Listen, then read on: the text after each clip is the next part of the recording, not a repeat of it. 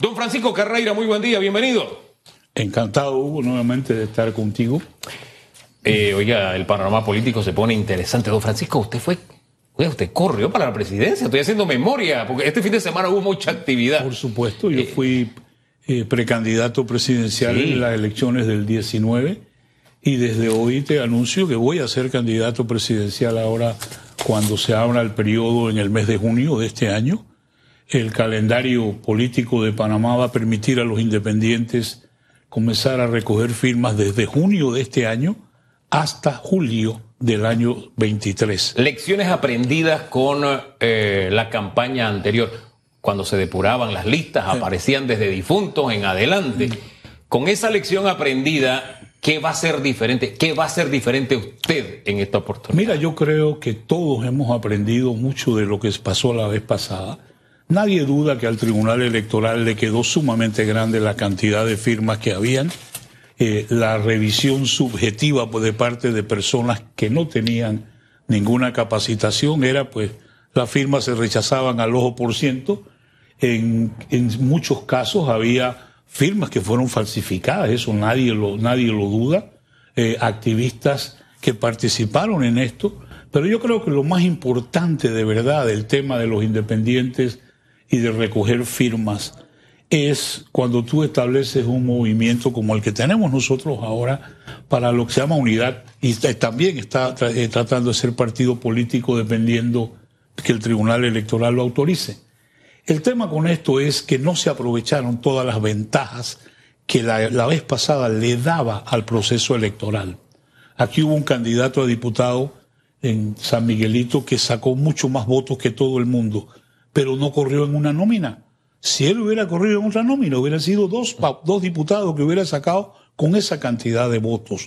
Entonces, lo que no podemos darnos el lujo nosotros es de no aprovechar los beneficios que le da la ley electoral a las candidaturas independientes. Eso para mí es una gran lección de la participación la vez anterior. Eh, ¿Sabe? Es que hay independientes que son tan independientes que, bueno, son casasolas. Pues vamos a utilizar ese término, creo que queda mucho más claro.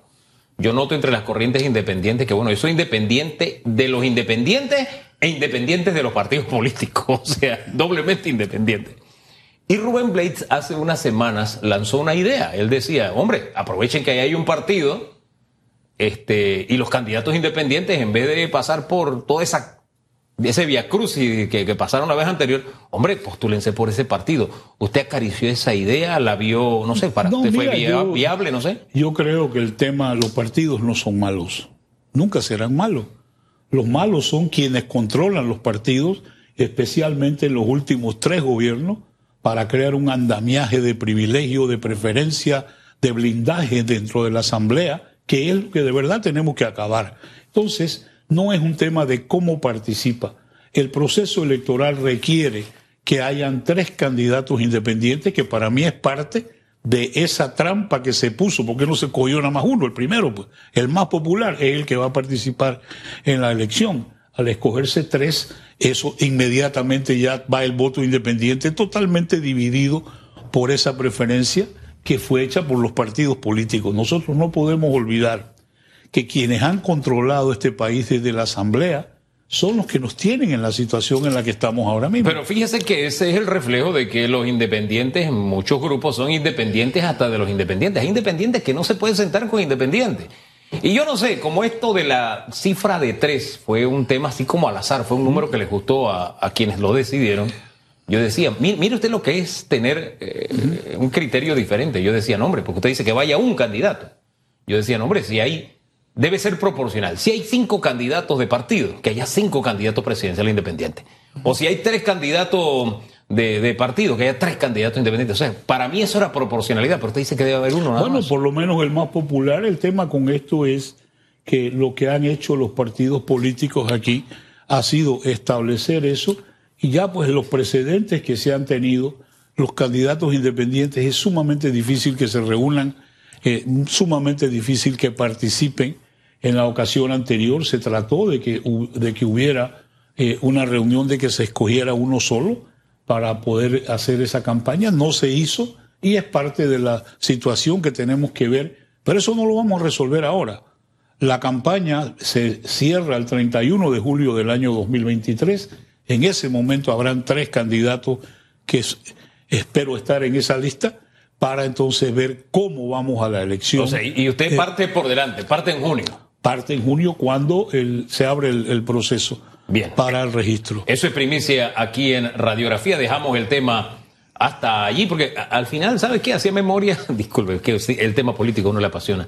Este fin de semana hubo partidos de oposición que estuvieron reunidos en el marco de una convención y me llamó la atención que el partido, otro camino que es independiente o conformado por un movimiento que comenzó como independiente y que ahora es partido, no estuvo en esa reunión, a pesar de la invitación.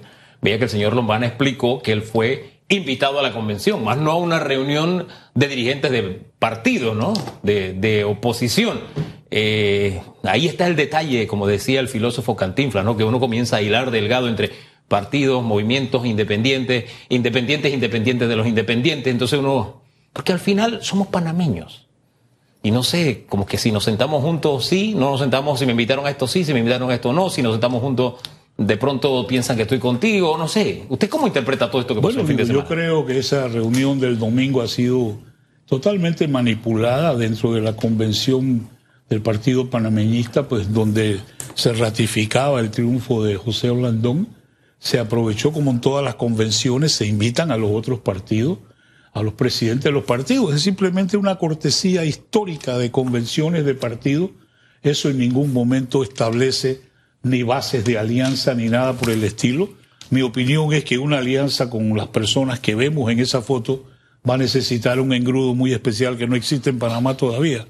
Eh, y creo que todos sabemos por qué. No, ahí no puede haber nada de eso. ¿Usted no ve ahí una coalición de oposición? No, en lo, más mínimo. Y creo que le haría muchísimo daño al país algo como eso. ¿Por qué le haría daño al país? Bueno, porque no hay realmente una plataforma en la cual nosotros podamos decir vamos a desmontar todo lo que ha ocurrido en la Asamblea.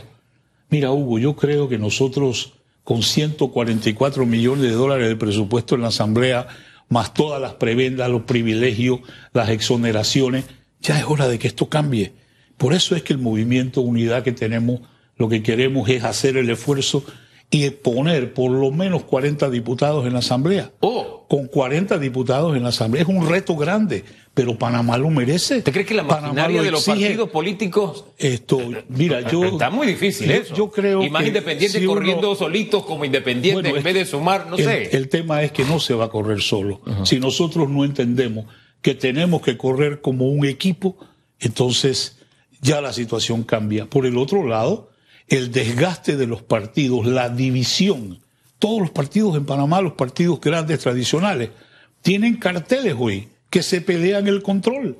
Entonces ya no estamos hablando de esas maquinarias electorales que hemos visto con anterioridad y yo creo que eso es parte. El rechazo que hay de los partidos políticos, el rechazo de la Asamblea, da la oportunidad para hacer un reto grande y, Panamá lo merece y lo exige. Y, cierro el tema con una reflexión, porque a veces cuando se habla de independientes y de partidos, se trata de transmitir la idea de que aquí están los buenos y allá están los malos. Y no es así.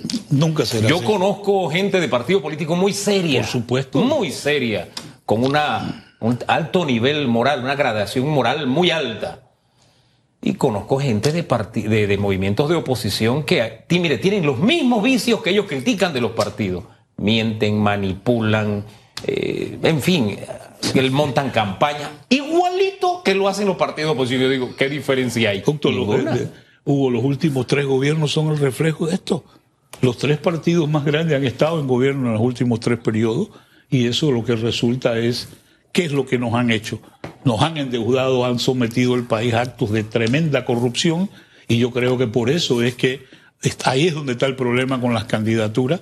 La elección anterior se reemplazaron 56 diputados en la Asamblea. Lo que pasa es que la mayoría de ellos llegaron a la Asamblea y se vincularon al lado oscuro de la fuerza. ¿Por qué? Porque ahí hay prebendas, privilegios, presupuestos, nombramientos.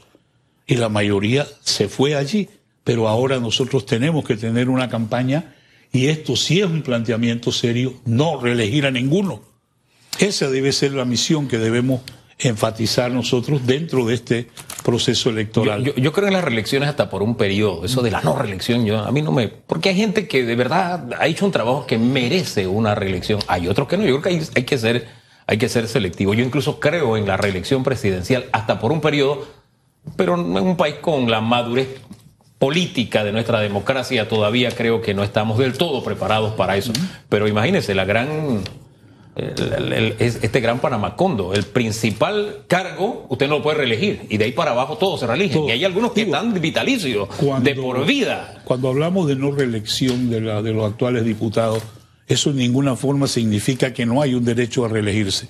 Yo estoy de acuerdo contigo que nosotros como país perdemos no teniendo una reelección presidencial. Lo que pasa es que para hacer reelección presidencial yo la pondría a partir de las elecciones del 30 y algo. No, y todo el mundo la quiere poner desde mi periodo, desde, no desde, mi periodo, no desde dos, dos o tres periodos siguientes. Para que eso opere sin, tú sabes, la subjetividad que, que requiere. Entonces, teniendo eso, yo también pienso se debe reelegir. Se puede reelegir, pero la Asamblea actual yo no creo que haya hecho realmente ningún mérito para reelegirse. Por eso es la campaña. Ni un Diego debe reelegirse, por ejemplo. Eh, ya eso es otra cosa. Estamos hablando de los independientes.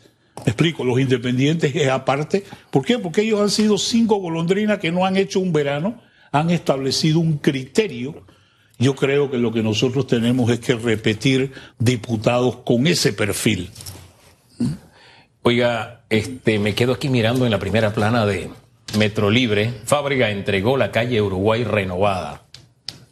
Cuando uno pasa por ahí uno siente dolor. Si hay un sitio, hay un área donde uno ve la que es deprimente porque le impactó todo esto que hemos vivido es ese, ese sector, donde evidentemente hay una gran inversión de recursos del municipio de Panamá y que de alguna forma en algún momento hay que, hay que revitalizarla, ¿no? Sacarle provecho a eso que se ha invertido allí. Tristemente un proyecto donde nos detuvimos a discutir cosas de que a mí no me gusta el volardo, o sea, las bolas esas que había para que la gente no se estacionara. Vamos a sustituirlo por postecitos. O sea, volardos hay en las grandes ciudades sin ningún problema. ¿ah? En calles o vías o áreas como esta, pero nos deteníamos en esos detallitos que hay donde yo digo, esto es un Panamacondo. Y eso era un argumento político. Imagínense usted, pero en fin, ya se entregó. Pero el, señor Fábrega ha estado involucrado en una serie de noticias de primera plana. Y me llamó la atención su declaración ayer respecto al tema de la revocatoria de mandato. Entonces, primero quiero que usted nos hable de la revocatoria de mandato. ¿Te ve viable esta figura? ¿Cree que es necesario en el municipio de Panamá? Y segundo, voy al argumento. El argumento del alcalde es que durante su administración no ha habido ningún escándalo de corrupción, que él llegó ahí para cumplir las leyes y las está cumpliendo. Esas dos cositas para concluir. Mira, yo, yo creo que conjuntamente con otras instituciones que se establecieron en el Código Electoral. Eh, la revocatoria de mandato es una de ellas y se hizo, se estableció y se ha puesto con una gran trampa. Y con una gran trampa porque los partidos políticos que aprobaron esto aprobaron una cantidad, eh, el porcentaje que se requiere de, de firmas para lograr esto es increíblemente alto, pero peor aún, el tiempo que te dan para recoger las firmas en el caso de la revocatoria del señor alcalde, es algo que te dan cuatro meses para recoger esa cantidad de firmas. Eso es increíble, imposible. Eso es como decir, la tenemos pero no la tenemos.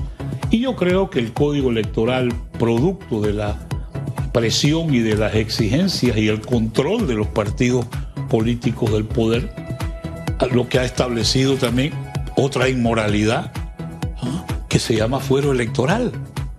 Aquí es increíble que nosotros tengamos esas instituciones en el día de hoy para proteger presuntos delincuentes. Entonces yo creo que como candidato, y te digo, esa es la otra cosa que yo propongo hacer, y en mi caso la voy a hacer el día que me registre, renunciar a ese fuero electoral.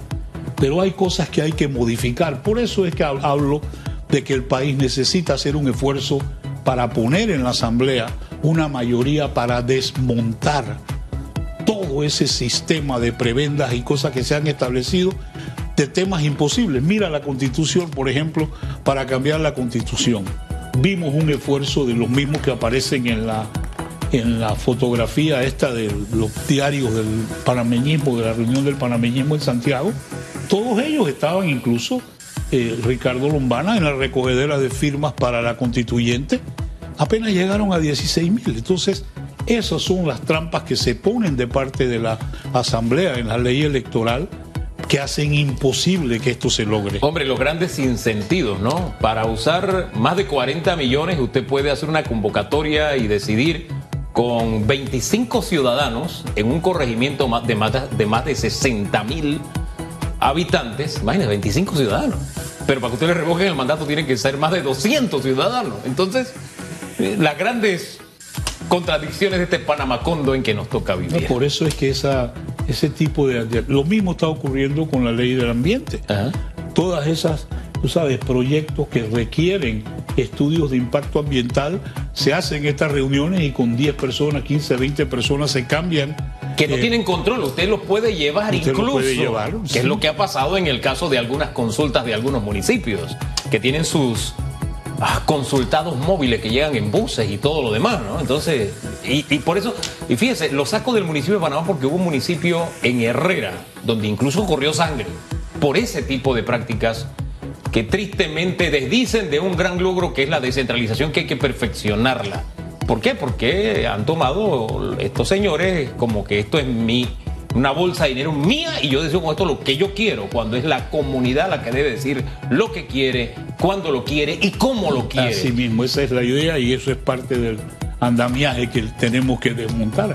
Eh, yo te digo, por ejemplo, viendo este escándalo que está ocurriendo, vimos que hay 213 millones de dólares en estudios, en consultorías. Ya, ya no, no hay nada más que nosotros queramos aprender, pero de esto a mí me llama la atención por ejemplo, que hay 3.200.000 dólares en el IDAN para estudios y consultorías del IDAN. Si nosotros dividimos esa cifra entre 20 mil dólares, que es el costo aproximado de un tanque desarmable de 10 mil galones, nosotros le podemos poner eso a 150 lugares en Panamá. Y una barriada que no tiene agua, por lo menos le resuelves el problema poniéndole un tanque eh, desarmable. El día que no lo necesitas te lo lleva pero tiene agua ahí. Entonces yo creo que esas son las inmoralidades que estamos viendo aquí, en donde hemos gastado una suma excesiva de dinero estableciendo consultorías para qué. Y aquí quiero cerrar esto porque hay un punto que sí es verdad que nos hiere a todos. Nuestro país, nuestro ejecutivo, contrató firmas de abogados americanas para negociar el, el contrato con Panamá Port y con la minera.